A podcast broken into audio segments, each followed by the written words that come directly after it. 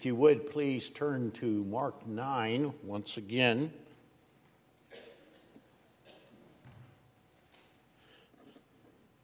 There's a few things I want to still bring to your attention in this, in this passage. In fact, already um, I know that next week I am going to also preach, but more specifically uh, focused on the end of verses 9 through 13. So, but nevertheless, if you would turn to Mark 9, I had originally sort of tried to bring us back since we were off last week in terms of the continuity, sort of making this a review, but it turned out to be a review and more. okay. So, chapter 9, verses 1 through 13, please listen carefully to God's holy word. And he said to them, Truly I say to you, there are some standing here who will not taste death until they see the kingdom of God after it has come with power. And after six days, Jesus took him with him Peter and James and John and led them up a high mountain by themselves. And he was transfigured before them and his clothes became radiant, intensely white as no one on earth could bleach them. And there appeared to them Elijah with Moses, and they were talking with Jesus. And Peter said to him, Rabbi, it is good that we are here. Let us make three tents one for you, one for Moses, and one for Elijah for he did not know what he to, to say, for they were terrified. And a cloud overshadowed them, and a voice came out of the cloud This is my beloved Son, listen to him. And suddenly, looking around, they no longer saw anyone with them but Jesus only.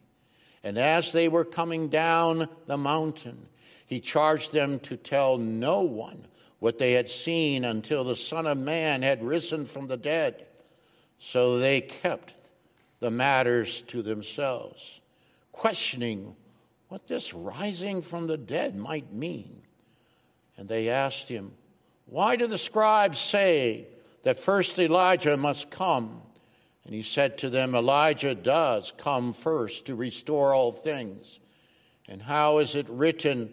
Of the Son of Man that he should suffer many things and be treated with contempt. But I tell you that Elijah has come, and they did, not, did to him whatever they pleased, as it is written of him. Congregation, let's pray. Our Lord and our God, what a glorious vision but also at this time, those who witnessed it are without complete understanding. We ask, O oh God, that as we stand here, many centuries since this great event, that we this morning would have eyes to see, ears to hear, and hearts to understand. Help us, O Lord, to live the gospel in Christ's name. Amen. Congregation of the Lord Jesus Christ, our recent messages have given much attention to the messianic secret we have noted it strongly as presented by Christ himself after Peter's confession that Jesus is the Christ in chapter 8, verse 30. Yes, Christ's directive is that the disciples are not to tell anyone that he is the Christ. Yes, Jesus wants his identity to be a secret that he is the Christ, the Messiah, at this point in his earthly ministry. Then we noticed in our last message on Christ's transfiguration that as Jesus, Peter, James, and John descend from the mountain, Jesus instructs those three disciples to not tell anyone what they had just seen. Chapter 9, verse 9. As we think about Christ's directive after Peter's confession and after Christ's transfiguration, let us also be reminded that the secrecy about Christ's redeeming activity is important is an important characteristic that is accented in the flow of Mark's narrative, a characteristic which Mark accepts accents, excuse me, more than any of the New Testament gospels. Yes, it is not uncommon for Jesus to instruct people not to tell others about his supernatural activity upon them. As we have pointed out, all these circumstances of Jesus telling people to remain silent in the first section of Mark's Gospel, chapter 1, verse 1 through chapter 8, verse 26, reaches its climax. Its climax in his specific engagement with his hand picked disciples at Caesarea Philippi. As we have strongly highlighted, as Peter confesses that Jesus is the Christ, Christ begins to unfold exactly what the messianic secret is. But the reason that Christ continues to enforce the secret that the disciples are not to tell anyone that he is the Christ and also that Peter, James, and John are not to tell anyone what they just witnessed concerning the transfiguration, is because the disciples are not understanding the path which Christ has been decreed to pursue by his heavenly Father for the sake of these disciples and for sinners whom he will redeem his church. Yes, Jesus is now entering the second section of Mark's gospel with an intensive training session of what it means to be a disciple of Christ, the Son of God, who is inaugurating the arrival of the good news of the kingdom of God for those who will repent of their sin and believe in Jesus Christ. How is this going to be accomplished? Well, the disciples need ears to listen. They need eyes to see the amazing supernatural path of redemption that Jesus, the Christ, is taking. Congregation, we must not sit here this morning not hearing our Heavenly Father's direct words to all of us at the Transfiguration. Listen to Him, listen to Christ. No more ears without faith, in which the words of Jesus are going in one ear and out the other. No more blindness controlled by hard hearts. Congregation, are you listening to Christ? Are you listening to Christ? Are you entering into seeing Christ with hearts and eyes of faith fastened upon Christ's accomplished acts of redemption. The secret of Christ's redemption is clearly placed before the disciples and all of us this morning and from chapter 8 verse 31 through chapter 9 verse 13 the entire scope, the entire scope of Christ's redemptive activity is mapped out from his death, resurrection, and ascension to his final glorification at his second coming. Specifically, the first great event of the messianic secret is drilled into our heads. And hopefully, congregation, it is being drilled into our hearts by the Holy Spirit. Jesus Christ, the Son of Man, must suffer many things, be rejected by the Jewish Sanhedrin, be killed, and after three days rise again. Chapter 8, verse 31 in terms of the unfolding of Mark's narrative. The disciples are not understanding this path for Jesus. But now, since we know, we know that it has actually occurred, that it has actually occurred in history, we must hope that none of us who are here this morning are missing are missing the truth of 831. Of 831.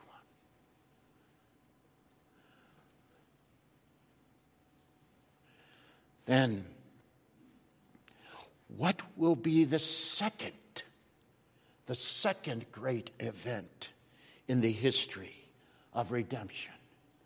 The second coming of Christ in his final glorification with all his radiant splendor, which is previewed before Peter, James, and John as Christ on the mountain is pictured in all his supernatural glory. Now, hear this. If you are a follower of Christ, if you are going to be a disciple of Christ, if you are a disciple of Christ, then how is such a follower committed to Christ supposed to live?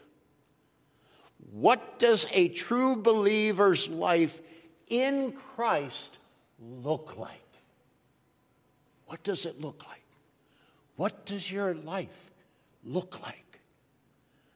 Now, pause pause and think for one second. Christ is now concentrating on instructing his disciples about the entire scope of his new covenant redemptive activity as the Son of Man. That is, the scope being to repeat, to repeat from his death, resurrection, and ascension, 831, to his glorification at the second coming, chapter 9, verses 2 through 8. Now, the reason I ask you to pause and to think is for you to seriously reflect upon the question that I have asked you to repeat if you are a follower of Christ, if you are a disciple of Christ, then how is such a follower committed to Christ supposed to live? What does the true believer's life in Christ look like? Concentrating on the bookends of his redemptive activity. Christ himself, in the context of the revelation of the fulfillment of the covenant of grace, instructs every single believer living within those bookends, and that includes us here in 2023, how we are to live between Christ's accomplished redemption, his death, resurrection, and ascension, and the day of his final glorification. Those are the two bookends in terms of where we are. The life, the life of the believer, the life of the church is very clearly defined by our Christ, the Son of Man, upon blessing or judgment. The true disciple, the true church, lives the life of self denial by taking up their own cross of suffering, servanthood, and self sacrifice for the sake of Christ. Yes, the true believer, the true church of Christ will lose their life of commitment to self and the world of self indulgence in sin for the sake of living of living a life before the world that their own world of sin has been crucified to the cross of Christ and now the new self the new person in Jesus Christ lives in the freedom of Christ's resurrection, looking forward to one's glorification. All of this occurs in the believer and in the true church by virtue of the gift, the sovereign gift of good news in Christ. Yes, the gospel comes alive by grace and faith in each of us who believe through the power of Christ's Spirit, applying the benefits of Christ's redemption into our lives. The flow of the text before you is clear. Those who live the life of discipleship, those who live in the sharing of Christ's suffering will rejoice when Christ's glory is revealed. Listen carefully to the same Peter that is in our text here this morning. Listen to the same Peter who writes his epistles. Here, the transformation of this man, the one who has learned how to be a disciple and a follower of Jesus Christ, in that first epistle that he writes, is clearly evident to the church. In one verse, please meditate on this one verse and see this. In one verse, Peter brings his readers into the exact movement of being a true disciple of Christ and the reward of glorification in Christ. And that one verse is found in 1 Peter 4:13. I want you to see the profundity of that one verse upon the life of this man. In fact, congregation, just so happens, ironically, in the providence of God, that that's in our text that we're going to preach on this evening, where we are in our series on Peter. But listen to this one verse. But rejoice, Peter tells his audience there in 1 Peter 4 13. But rejoice insofar as you share Christ's suffering. What's he telling them? You see how Peter is applying there? Take up your cross and follow Christ. There it is in one summation. He's not done. The verse isn't done yet. that you may also rejoice and be glad when his glory is revealed. Transfiguration. He saw it. In one verse, Peter is applying what Peter had known and come to understand from Christ concerning 831 in Mark's gospel and forward in terms of living the life of discipleship when Jesus expounds upon that, what it looks like, and what Peter had witnessed concerning the transfiguration. That is how the people of God live.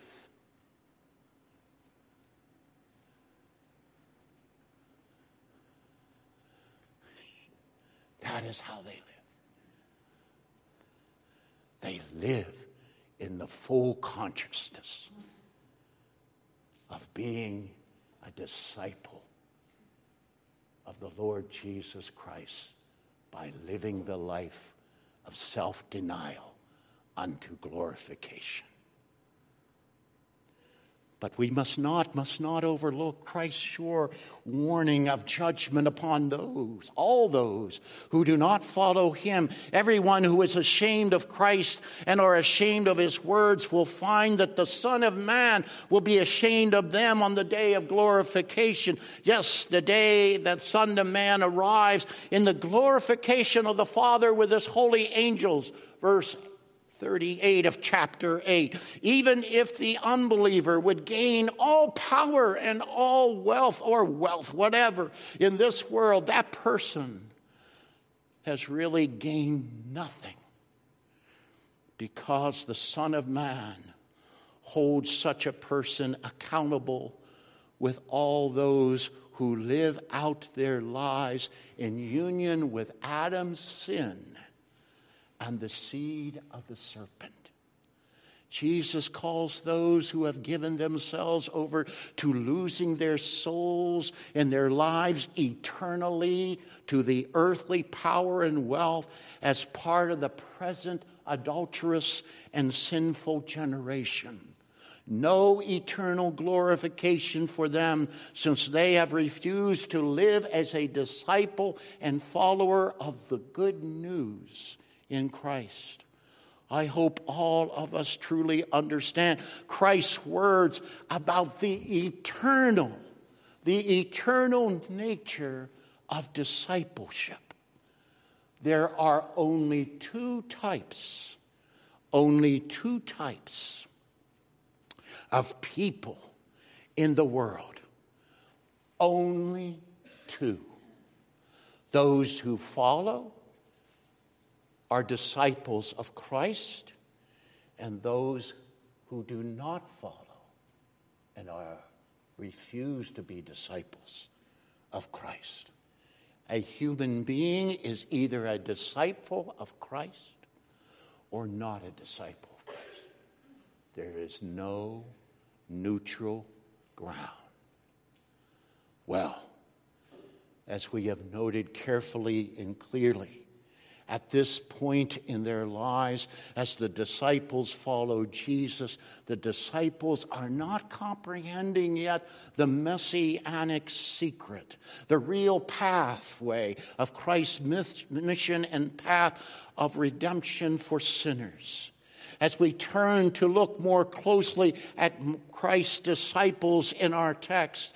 How is Christ's interaction with them and how is Mark's depiction of them coming together from chapter 831 through chapter 9 verse 13?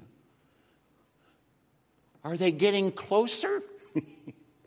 Are they getting closer to understanding that Jesus is revealing the messianic secret? Well, we have already examined Christ's profound admonition of Peter's rebuke of Christ concerning suffering, being rejected by the Jewish Sanhedrin, being killed, and after three days, rising again. As Christ pleads for Peter and the disciples to repent, Christ rebuked Peter directly from isolating his mind upon things of men instead of things of God. And he gets right into the face of Peter. And he says to him, Get behind me, Satan. Well, after the transfiguration, Peter is still not grasping the importance of the mission and person of Christ. Yes, after Christ alone is glorified with the divine radiance and splendor of God Himself right before Him, Peter, along with James and John, witness Elijah and Moses appearing and talking with Jesus.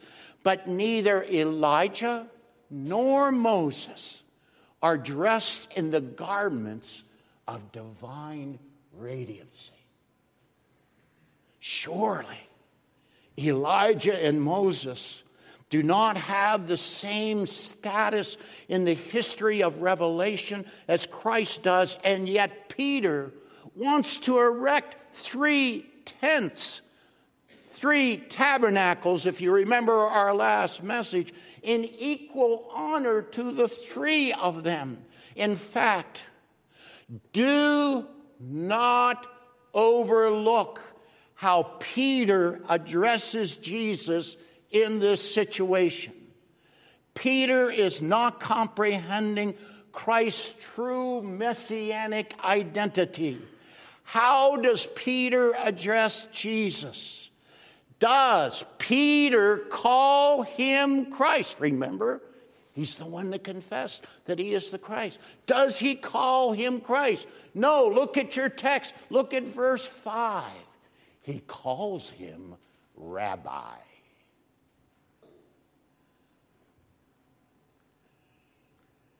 He calls him rabbi, a teacher of whom they are his pupils, disciples.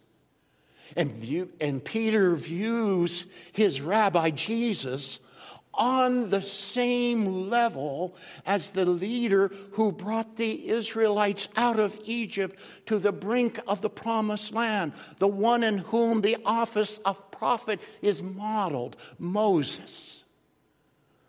Peter's rabbi is also equal to the prophet Elijah, who never saw death in this world and was the Lord's servant in calling upon the name of the Lord to crush the idols and the prophets of Baal. Yes, even after the transfiguration, Peter's confession that Jesus is the Christ, that Jesus is the Messiah, the anointed one, dissolves, dissolves on the lips of Peter. He does not call him the Christ, the Messiah, after the transfiguration. Rather, he calls him rabbi. Oh, yes, Jesus is a special rabbi. Jesus is a special rabbi he and his companions, James and John, have witnessed something extraordinary about him in comparison to other rabbis in Israel. In fact, Peter wants to erect three tabernacles, tents, to testify to the equality of these three figures that have been before him and Peter, James, and John. well, Watch this. Extraordinary. Who corrects Peter this time? Who corrects Peter this time? Don't miss it. In the earlier incident about Christ's path of suffering and dying for the sake of redemption, Christ rebuked Peter. Well, this time, the correction by grace comes right out of and in the midst of the glory cloud of God the Father. From within that crowd, cloud, it is Christ's heavenly Father who will set the record straight for Peter. he needs it. The Father is going to set the record straight. This rabbi, so you call him, in front of you is actually the beloved Son of the Father.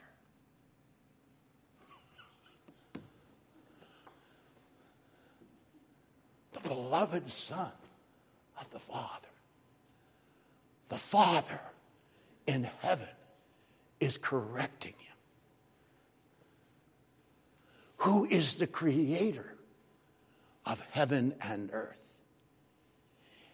And his prophetic word, Jesus' prophetic word, is superior to Moses and Elijah.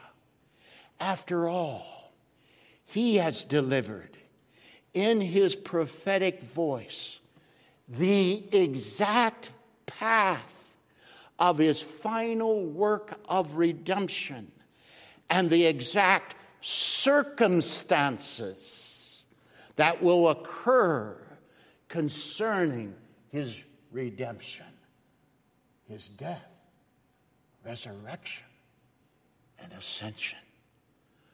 Moreover, moreover, he has, Christ has, delivered in his prophetic action his exact path to glorification and his exact decor, his decor of his final glorification. What is that decor at the final glorification? That he is the divine radiance and splendor of God Himself. Neither Moses or Elijah had such an honored status. And to prove it, and to prove they don't have such an honored status, God removes both Elijah and Moses from the scene. And thus, the messianic Son of God stands alone, stands alone before them because it is only through the, his person and his word are we listening? Will fallen humanity be saved? Be saved. Let's pray.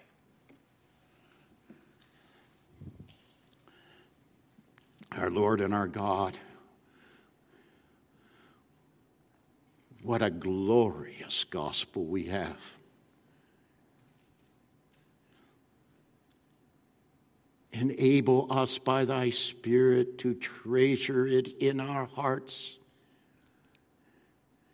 and to live and to walk in that gospel each day. Bless us. Bless us, O Lord, to become ever more conscious of what it means to be a follower of Christ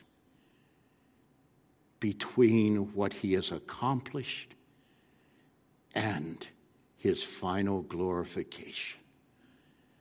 Help us to live faithfully under his kingship through the power of the Holy Spirit. In the name of the Father, and the Son and the Holy Spirit. Amen.